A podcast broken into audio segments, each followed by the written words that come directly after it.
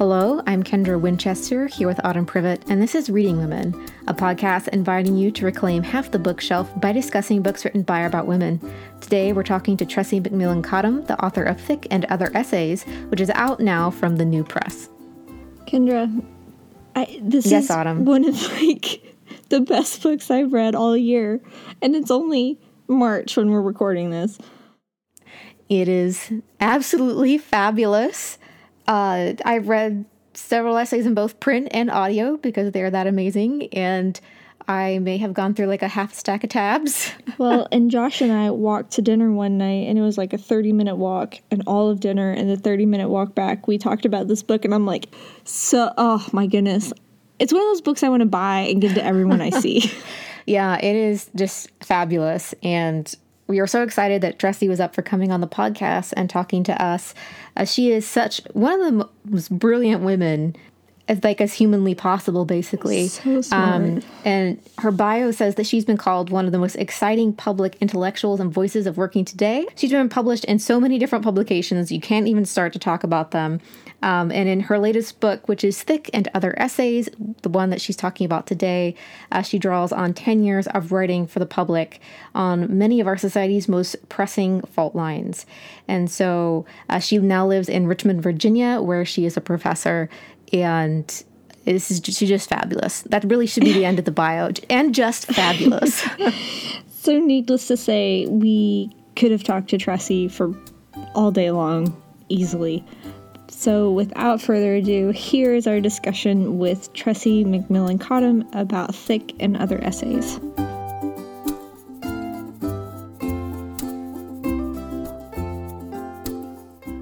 well, Tressie, welcome to the podcast. We are so excited to have you on.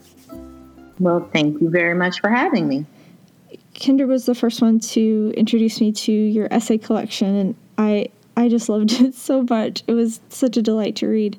Well, thank you very much. I can't say it was a delight to write, but it is delightful to hear that people enjoyed reading it. That part. Yeah, we I had heard about your book, and I believe that your publisher sent uh, us a copy, and then I saw your interview with Trevor Noah, which was just I felt like who needs a book trailer when you have that, right?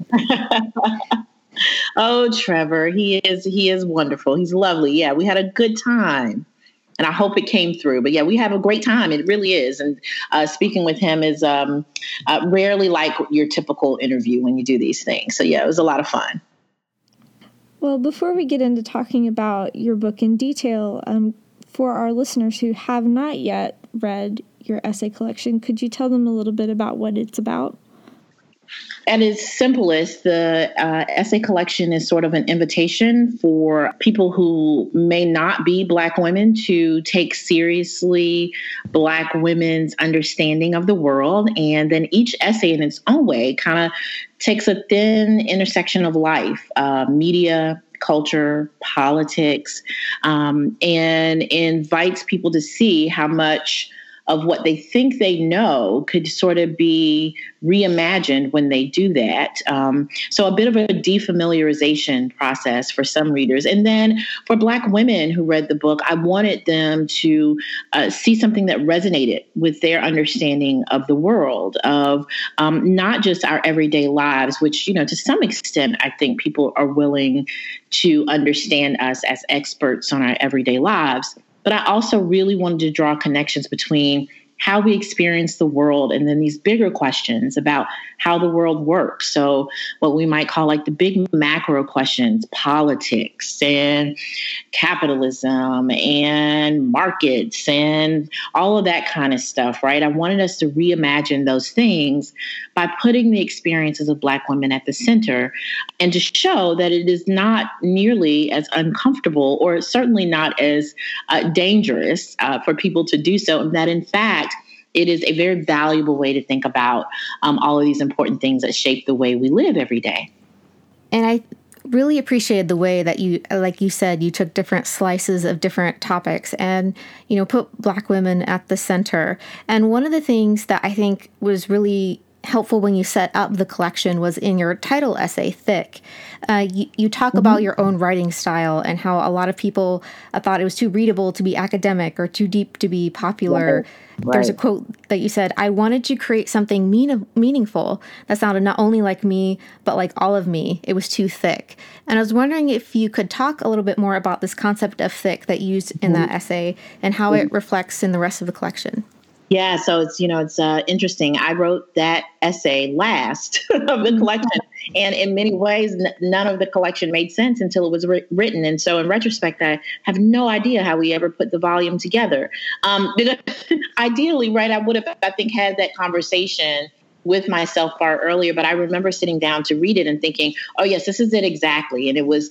Um, and it's exactly that, right? So, a title essay for this type of collection is supposed to set the stage Mm-hmm. And um, when you're talking about so many disparate topics, you know, I moved from, my goodness, from like, you know, Miley Cyrus to David Brooks. And you had to have some thread to pull that together. And I intuitively always felt there was a thread. If nothing else, it was my voice, right? Um, and my way of uh, looking at the world, but it needed to be articulated. And I remember writing, you know, getting about halfway through a draft of that, what is now the title essay, and using the word thick somehow and going and just knew that that that was it. That it is a call in to people to not reject sort of surface understanding because there's some value to you know when we're all you know novices to an idea um, at some point in our lives. But to say, you know, what happens when it's time to graduate to thinking about things with some complexity, with some nuance?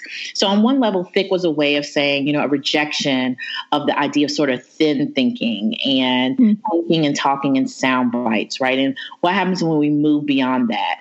And then Thick was this play on quite literally how I am embodied, right? How I have moved through the world in my physical body, which, you know, is suspended somewhere between sort of the white feminine beauty ideal and the black feminine beauty ideal of being, you know, um, too expansive, too big in some ways, and not big enough in other ways, and being what we call colloquially thick, which I am.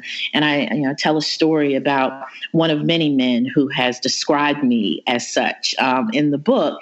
And, and so, you know, I'm also playing on that. A lot of how we experience the world is just about the bodies we're in. And that's a calling, you know, and so that calls to that. And then on the third level, thick responds to um, my academic training as a sociologist, which borrows from the anthropologist this idea called thick ethnography, which was this idea that if we do it really well, if we capture the details and the nuances of people's lives and write thickly, is what they call it, a thick description of people's world, that people who do not share those people's culture and experiences can, you know, to some extent, not vicariously live their experience, but can better understand the world through someone else's eyes. And so Thick was about a philosophy, it was a, it's about a body, and it is about a way of thinking and talking about really hard problems. And each of the essays, I hope, did those, you know, is they start often, each essay starts with who I am and you know who I um, what I embody, what history comes with me, what ideas, and then moves out to the big story of okay, what does that tell us though about more than just me? And then tries to zoom back down to the complexity of okay, now how do we get comfortable having a challenging conversation um, that requires us to be nuanced. And so Thick is operating on those um, three levels. And, and I did, after I wrote the essay, you know, went back through and I looked for the threads throughout the work and tightened them up and connected them and thought, yeah, I mean, whether I had ever articulated it from the beginning, that was clearly what I was doing because it was always there. It's there in everything I've written that thought of like moving below sound bites was definitely something that I appreciated about your essays. And even when I said like it was a delight to read, I'm in like like it challenged me. Like I talked to my spouse for I think six hours nonstop about this book. Oh, was like, one your poor spouse, but oh, thanks. no, I mean like it was good for both of us. Like we had a wonderful like deep conversation about all kinds of things and like Josh, I never thought of it this way. Let's talk about this kind of a thing. But one of the things you talk about too is about being a black female academic and a writer. And you kind of talk about the challenges about that and how you were told once that you need to stop writing so much because people are using you. Um, could you talk a little bit about what she meant by that and perhaps like the struggles facing black women in academia? Yeah, you know, so the thing about being an academic is the entire process is designed to train you to be an expert, right? Um, a really small expert, lowercase e, I should say, because we are not, contrary to how some of my uh, colleagues in the public domain represent ourselves, not experts on everything. Um, we are actually supposed to become experts on a very small thing. And, you know, you read everything about it, you explore everything about this topic. And if you're so fortunate, you get the opportunity to study that for a very long time, which very few people you know get that kind of opportunity um, in uh, today's society. And so you know it's about becoming an expert. The problem that black women have is that there is an entire historical and contemporary cultural ideology that says black women can never be experts.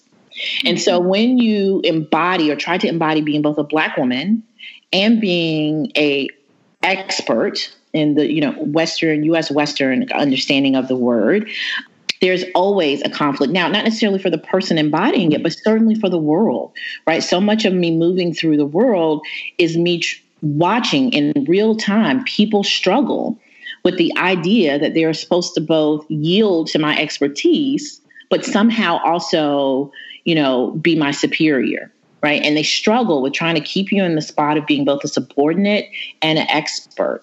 And so, yeah, my, you know, this very senior black woman scholar, you know, walks up to me one day in a conference hall and says to me, you know, kind of wags a finger at me and, you know, very aggressively tells me that, you know, I needed to stop writing because I was writing for tons of public outlets while I was doing my dissertation, um, you know, because they're using you. And at the time, now I'll be real, I'm a human. And I remember thinking, that she was just attacking me for no reason, you know? And it was with some distance and maybe hopefully some maturity and some generosity. Over time, I think what I really understand it as is that she really was trying to read the world back to me. She really did think that I didn't know that that was happening. She didn't think I understood that the world wasn't necessarily reading me as an expert. They were instead reading me as, you know, the dreaded first person essayist, like many women writers are sort of, you know, are really confined to this idea. The only thing we're allowed to speak about, unchallenged anyway, um, are our own lives. And even then, there can be lots of challenge um, to our authority.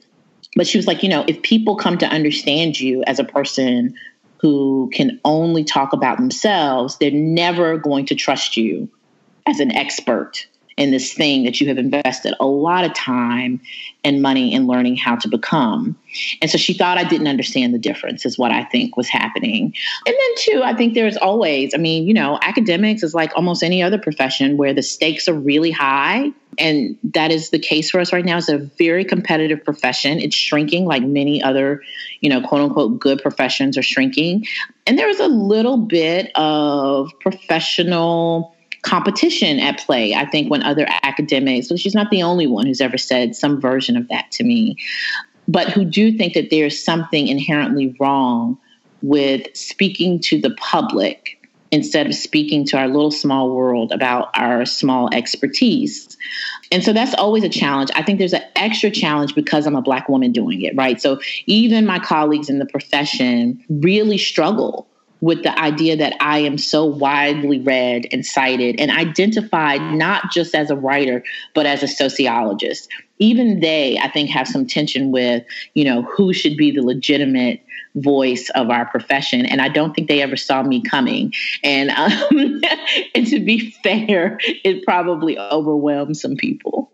Yeah. And you talk about how you were published widely and in that situation and how, you know, uh, Autumn and I met in grad school, and so you know we go to conferences and different things. And like you said, it is very mm-hmm. competitive, and you just want to be published wherever you can because you want that job. Right. And one of the things mm-hmm. I appreciated about your book was your focus on Black women writers and what that looks like in, in its many facets. And you talk about the personal essay and how it's given many women of color a point of entry into public discourse. And I was wondering if you could talk about what the personal essay has done for Black women and what that looks like in today's society. So, uh, you know, again, one of the things, uh, now this is one of those where maybe it's helpful to start, you know, maybe I think more broadly, because I think it's true actually for almost all women that in publishing and in the public sphere, you know, the powers that be, whatever word we like for it, you know, the patriarchy, capitalism, uh, whiteness, whatever we kind of want to ascribe to it, you know, quote unquote, the man, there's been way more willingness to allow women or to allow women to speak in the public as long as their audience was confined to other women right? What we have a problem with is women moving public discourse in a way that shapes how men see the world, right? It's all right if you're talking to women, it's all right if you're talking to your own group. Then for black women, there's the extra burden of that is that we're not even supposed to talk to white women. We really are only supposed to speak to our own experiences as black women. And even then, the expertise we're supposed to call on is supposed to be something embodied, right? And some, you know, and certainly I think sometimes the grimier the details, the better. You know, my friend Roxane Gay likes to say, you know, you don't need to cannibalize your trauma for public audiences. And we were talking about this recently on a panel about what that means. I think there is a market for that cannibalization for all writers right now. I think that's about what the internet has done to publishing. For example, there are just so many outlets and the currency is attention. And we are human beings and drama and trauma you know just attracts human attention right? It's the rubberneck phenomenon is just sort of happening on this big scale.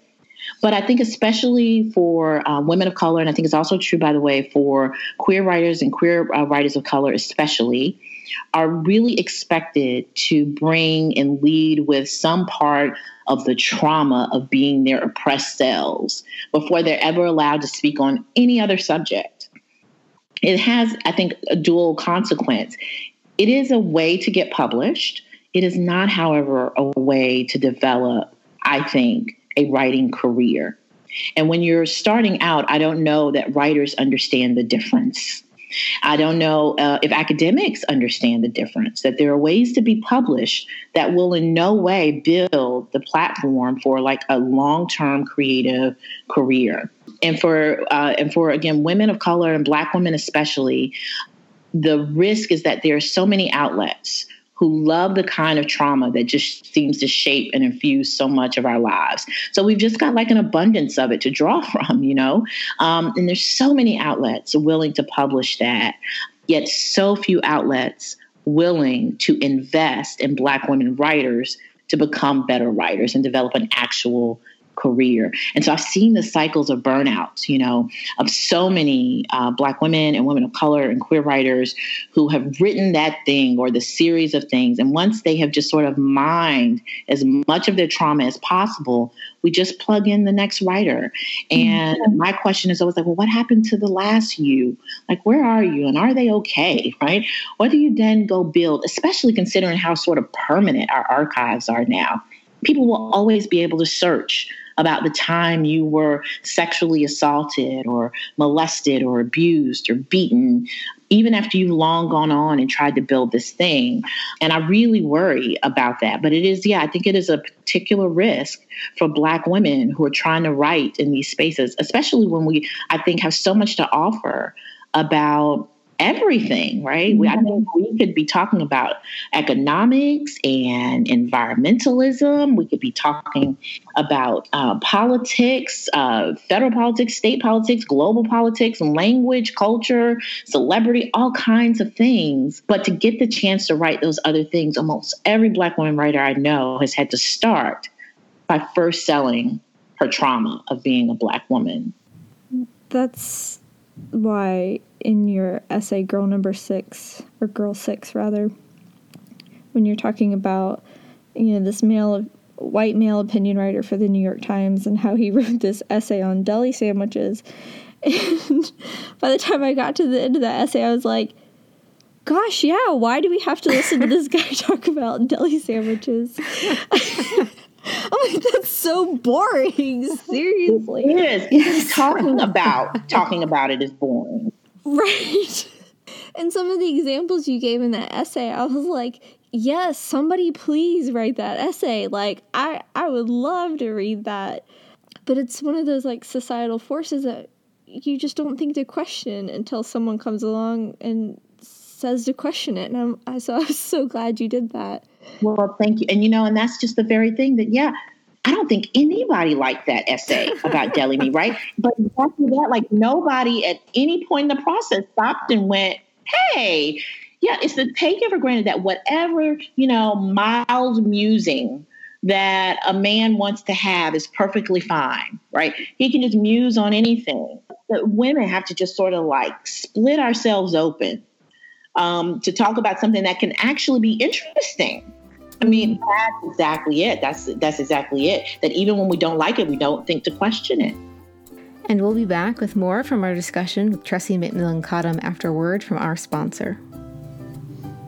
This episode of Reading Women is sponsored by HelloFresh. HelloFresh is a meal kit delivery service that shops, plans, and delivers step by step recipes and pre measured ingredients so you can just cook, eat, and enjoy.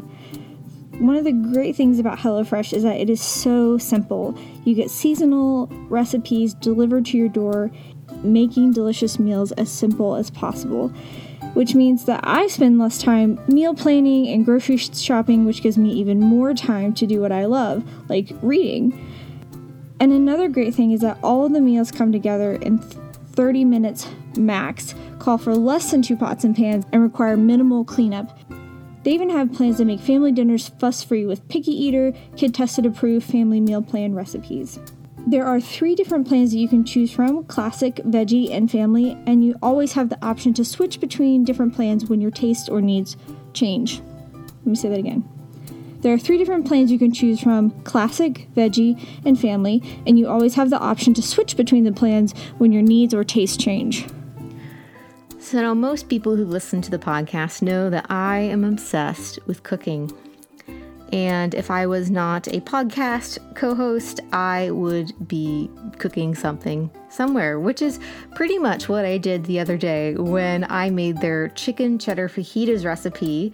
You know, uh, the box arrived right at my door. Dylan freaked out and he loved being there as all of the food was open, as corgis are wont to do. And so that evening, I made these wonderful chicken cheddar fajitas, and there was a little spice packet, and they had these really easy step by step instructions. And I was so impressed with how they broke it down for you. And they also have the allergens listed on all of the ingredients. So if you need to have the sour cream on the side, you can, which I thought was great. And so I made these for Samuel and me, and I absolutely loved it. And I'm just a huge fan. So for $80 off your first month of HelloFresh, go to HelloFresh.com slash ReadingWomen80 and enter ReadingWomen80. So that's for $80 off your first month of HelloFresh, go to HelloFresh.com slash ReadingWomen80 and enter ReadingWomen80, which is essentially like receiving eight meals for free. Of course, all of that information will be linked in our show notes, and thank you to HelloFresh for sponsoring this episode of Reading Women.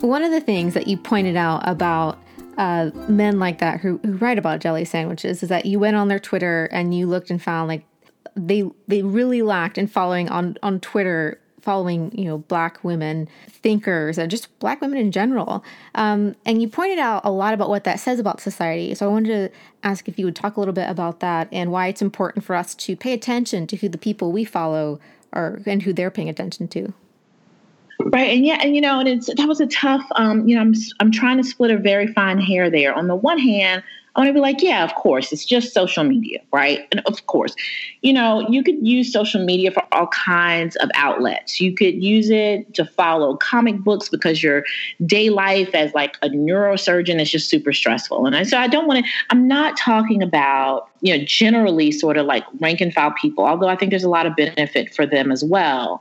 I think, however, people who shape all of the media we consume deserve an extra level of scrutiny right? If, if you're going to be the guy who gets to tell us about the time you had deli meat I think it is fair for audiences to go, okay, and who do you read about deli meat? right? Like, mm-hmm. whose musings do you follow? Because that's shaping the musings you make us consume. Um, and so, yeah, I look at these guys who are, you know, just notable for being, you know, what we might call, you know, cultural critics at large, right? They're the people who get called on the television shows and, you know, um, special exposés and articles in newspapers to, you know, weigh in on the thing that we should all care about today. And when you looked at those people and who they consume, by and large, they don't consume Black women. They mm-hmm. See us not just as peers, but even as adversaries, which is at least a kind of peerage, right? They don't have to engage with us. And them not engaging with us doesn't come with any penalty. Nobody says, you know what? That deli meat guy never references this major book that came out that everybody's talking about. And oh, yeah, it just happens to have been written, you know, by a woman right? Nobody says then we shouldn't listen to that guy until he's willing to talk about this really important thing, right? To be important, men don't have to engage women writ large, and they certainly don't have to engage Black women. And I think that there's a couple of things. One, I think it makes just our body politic poor and weaker. Uh, and I think it's part of the reason why we have such thin public discourse about so many important topics. But I think it also, one of the things that that kind of person is supposed to do is to train the rest of the public on how to take serious people seriously. So most of us in our daily lives, we work a job, we have a family, we're not sitting around reading the latest top 10 on the New York Times, you know, nonfiction. We're not doing that. We sort of outsource that work to like what I call the professionally smart people and what professionally smart people are supposed to do is come into our homes and into our lives and say, hey, hey, here's this thing that's important. Or hey, hey, hey, here's a way for you to understand this experience you may be having out in, you know, in the Midwest where we are not, right? Here's a way to understand the world. And what they're not doing is modeling to people in communities where they are unlikely to have any direct engagement with Black women is they're not modeling for them that Black women are part of your larger cultural fabric. So then it becomes really easy for somebody to sit in a community of which there are many in our society that are predominantly white and where there are very few Black people, and to say nothing about my life has anything to do with those people's lives and people vote that way then and then they go on to teach their children that way and to let it seep into their daily worldview. Because it says not only do you not have to listen to black women but black women's lives are not bound up in your life. And so the best parts i think of what comes out of like our urban centers that everybody now likes to decry new york and la and atlanta and dc and chicago is that there is some strength in the diversity of thought and of people. Um, and it's not being exported to the rest of the country, in part because the media and the culture we export doesn't listen to Black women, even when it's free. Like Twitter is still free, it's like super easy. Mm-hmm. And even when the barrier is that low, professionally smart people don't bother listening to Black women. You mentioned about how there's a lack of uh, listening to black women in society. And I keep thinking about we, we really love Jesmyn Ward here on Reading Women and how it's very interesting to see people read her work and how, what their impression of it is. And, you know, her, she's just so incredibly talented. And I feel like the world would be such a better place if, if we allowed you know women from all different backgrounds but particularly black women to speak up and that we act you know society actually listened to what they were saying. And I feel like, you know, writers like Jesmyn Ward have made such a difference in, in my life. And like, I want to share that with, with others. And I think when you talk about like the seriously smart, it's always like this elitist, like, like group up there, but really the society is made up of such a wide range of people. No, it was, you know, but I also uh, really value Jesmyn's work, and and I will say this: I think if someone like Jesmyn can't be taken seriously at that level, right? There's not a lot of hope for the rest of us. I mean, think of how supremely not just talented, but on every of all, all those other measures of the professionally smart, she also hits all of those. She's well educated, right? She speaks the, um, can at least speak the language of power because she so eloquently disassembles it for us, right? If she cannot ascend to that level of, you know, being thought of as a peer for some of these, you know, um, public intellectuals, then there's really no hope for the rest of us. I, so, yeah, I agree. Speaking of like the public discourse, one of the in your second essay, so the one after Thick, um, you talk about your Miley Cyrus essay and how you made a comment about how you weren't beautiful and how like you got a lot of comments about that. Isn't so in that hate mail for like I'm gonna hate you until you're so beautiful. I, I love it's a really perverse sort of hate mail. so so bizarre. Um, I know. But so, like in this context of like public discourse, could you talk a little bit about that essay and about society's perspectives of beauty and especially like black women in beauty? Yeah, yeah, um, yeah. So you know, it is one of the stranger, uh, and I got to tell you, I mean, I think God, now that's been it's hard for me to keep up, but I think it's probably been seven or eight years ago I wrote this essay. Um, and I still get the occasional letter back. I think people might must assign it in school or something, but it's got a life and it, you know, it'll come back around. And I think it's certainly every time Miley Cyrus sort of reinvents herself, it tends to pop back up. Um, and she's in the middle of a reinvention right now, by the way. So it's, you know, again. And and it was at the time when she was, you know, going through her bad girl phase. And so she's doing all the hip hop affect uh, you know, she's not a country girl anymore. You know, somehow, somewhere she moved to, I don't know, Harlem. I don't know what happened. Uh, and so she's doing that performance that lots of pop stars do, especially I think when they come from like a Disney type background, like she did. But in doing it, of course, she has to pick up sort of these elements of Black culture and Black affect and all of this. And so she's done this performance, and I write an essay where I really it's a it's a throwaway line. It was one of those self evident sort of things that I never in a million years would have imagined upsetting people. Other than my mother, who people say I look just like, nobody in the world, I thought, would be upset about me just sort of acknowledging what for me was a fact of life. I am not considered beautiful. I'm not beautiful, right? There's a, you know, there's a a, a, a, a cultural ideal that we used to say is beauty, and I know I'm not it. No big deal what well was i wrong like like you know I mean, I got it from every corner too. So usually my hate mail comes from a very, you know, specific kind of audience for each piece. And the, no, I got this from everyone. And more so than defending Miley Cyrus, which there was some of that, like, you know, I didn't understand youth culture, which I think was a way of calling me old, by the way. Um, and that I had, you know, I just wasn't hip and I just wasn't up on it. There was also embedded in this, and how dare you? Like, and how dare you say that you aren't beautiful. Like, how dare you? I was like, who are you angry for? You don't know me. So, what was the source of this anger? Why were people so invested in me conforming to the desire to be a certain kind of beautiful? And so the essay was like many years in the making. And it was my first time is sort of like assembling all of my thinking on the bits and pieces of what happened in the aftermath of that Miley Cyrus essay. And I talk about how much we have invested, how political it is for people to not only be beautiful, because that's also that's important, because beautiful has to only allow a certain number of people and certain type of people for it to have its power over us. But also how important it was politically for people to aspire to be beautiful how much hinges on people desiring to be something that by definition they can never control and that most of us again by definition can never be. If everybody is beautiful despite all the platitudes on the t-shirts and the coffee mugs that you can buy at those little shops everywhere in america right? That says you know um, your inside is so beautiful as nice as that is right?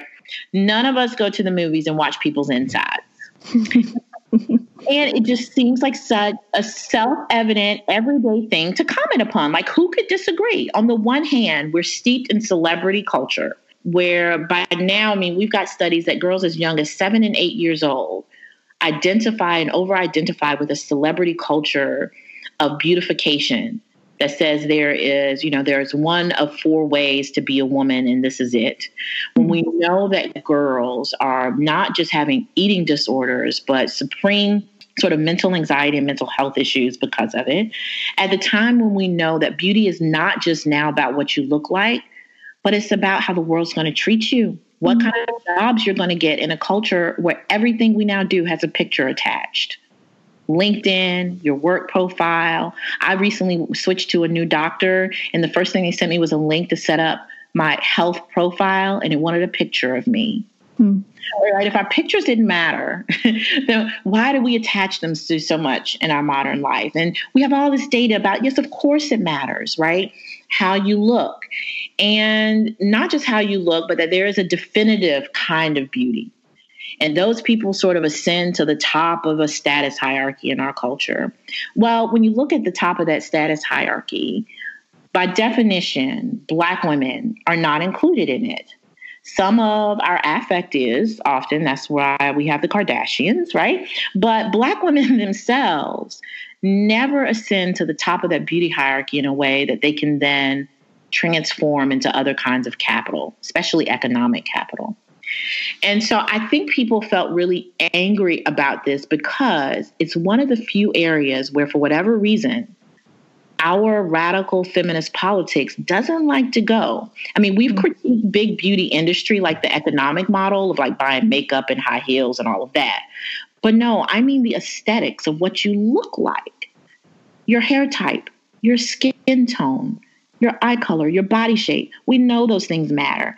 And yet, somehow, when we sort of slide into that critique, feminist politics tend to get a little wiggly, right? We get a little jittery uh, because it feels too much about cre- critiquing people's preferences.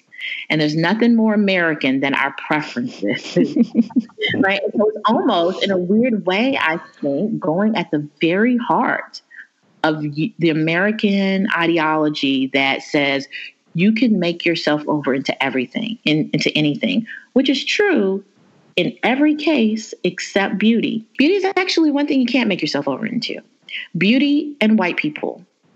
And there's a reason why that's true for those two things because those two things are deeply intertwined with each other. Mm-hmm. Um, and so I think it just sort of it makes people feel hopeless and helpless and we really don't like that. We really like to think we can work our way out of every out of everything or anything. And yeah so i got it from women and from men black women white women hispanic i got it from everybody. But i also got tons of letters especially from younger black women who felt liberated Mm-hmm. You know, like this finally explains what I have felt. I'm not crazy. That's the refrain I get over and over again in letters and in comments. I just got it a couple days ago. I did a lecture and a group of young black women come up to me and they go, We're not crazy. And I said, No, honey, you're not crazy.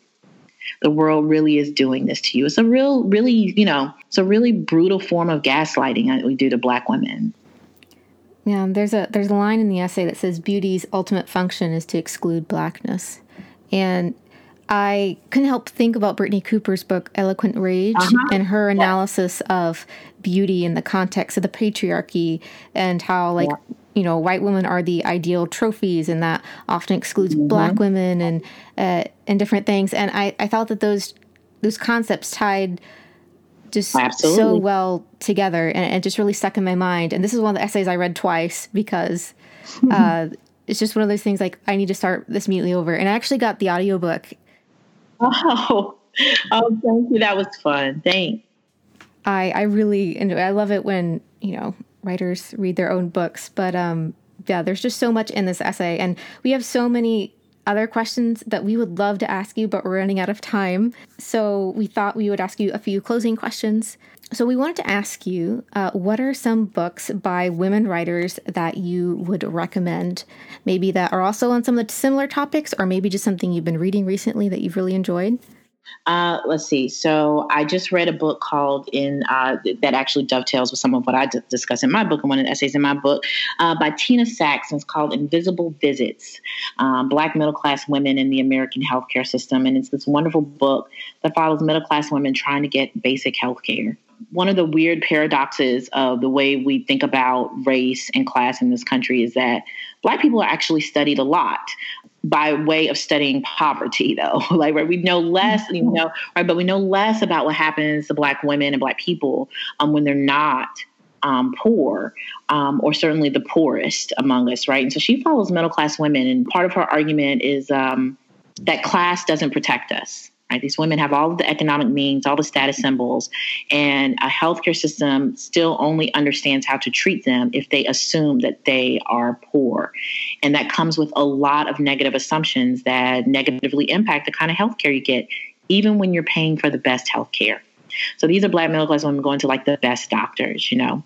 Some other books by women that I have read lately. Um, uh, that I have greatly enjoyed. Uh, I would be wrong if I didn't point out my uh, friend uh, Roxane Gay has a wonderful collection um, about rape culture that, mm-hmm. um, and by wonderful, I mean difficult to read, but important, I think. And let me see, what else have I loved lately? Um, Oh, there's a, a, Morgan Jerkins book, of course, um, mm-hmm. that I greatly enjoyed. I would, um, and there are like actually several young black women who I'm just super excited about.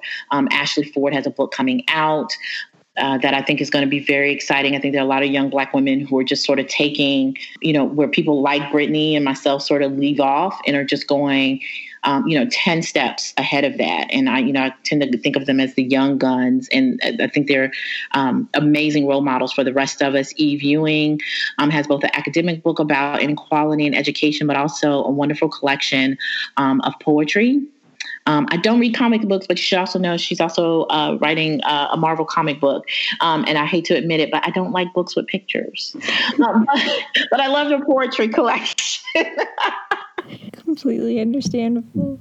Uh, Saidiya Hartman has a new book out called Wayward Lives Beautiful Experiments. Um, uh, that is about Black women in the 19th, early 20th century, in you know how they build sort of their political philosophy and how they've sort of been erased for, from the archives. That I think is uh, pretty amazing. Uh, in the world, according to Fannie Davis, is Bridgett Davis's book about her mom being a Detroit numbers runner, which is actually a cross between a social history and a bit of a like popular sociology book, but really well written. Those are some amazing women, and we will be sure to link to their books in our show notes. Uh, we also like to ask too is there anything that you're working on now or anything coming out soon that you would like our listeners to be aware of? So, yes, yeah, so I'm reading tons of stuff because I'm doing lots of reviewing and talking to people these days um, and thinking about expanding actually in some ways the essay about beauty, the, the one you had to read twice. I still think there's stuff left unsaid, believe it or not. And I want to think, I think I'm writing a fuller treatment of that with both, uh, you know, a very U.S. lens, but I also, for the first time, really want to push myself to think about, you know, other countries and other cultures. You know, there are Black people all over the world, and so I want to think about that. Um, and so I've been thinking about that a ton. And the way I'm thinking about it now is going to sound really funny, but it makes sense to me. You'll just have to trust me. But I'm like, you know, there's this whole global economy about how Black women get their hair done, and I think I want to. Mm-hmm start there. That's going to be my way in. Right? How do we get our hair done all over the world? Um, and how technology has changed it, and how much money is there, but how little um, investment is there. And so I, I think I'm going to start the conversation that way. And I am working on um, my other big project is actually not a book, um, but it is a new podcast with my friend Roxane Gay and I. We are in the final stages. Actually, we're both a little bit like chickens with our head cut off right now because we're in the final days of putting that together um, and getting the launch together over the next couple of weeks. Um, so that's what I'm working on. Oh my goodness, I'm so excited! Like I'm my my brain just imploded. I literally like put my hands to my face and like a silent scream. Like did I bury the lead a little? Maybe it's me. Oh my goodness, I'm imploding. Yeah right now.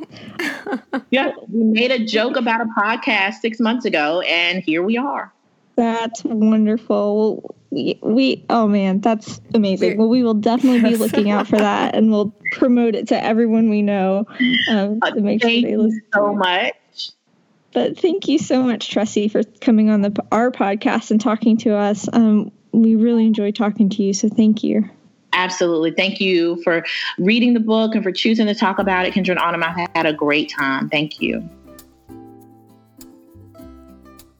We'd like to thank HelloFresh for sponsoring this episode of Reading Women. Definitely check out all of their information in our show notes. We'd also like to thank Tressie McMillan Cottom for talking to us about her essay collection, Thick and Other Essays, which is out now from the New Press. You can find Tressie on her website, thickthebook.com, and of course, all of Tressie's information will be linked down in our show notes. We'd also like to say a special thank you to our patrons whose support makes this podcast possible. As always, you can find Reading Women at readingwomenpodcast.com and on Instagram and Twitter at The Reading Women. You can find Kendra at KD Winchester and me at Autumn Privett. Thank you all so much for listening to Reading Women, and we will talk to you again soon.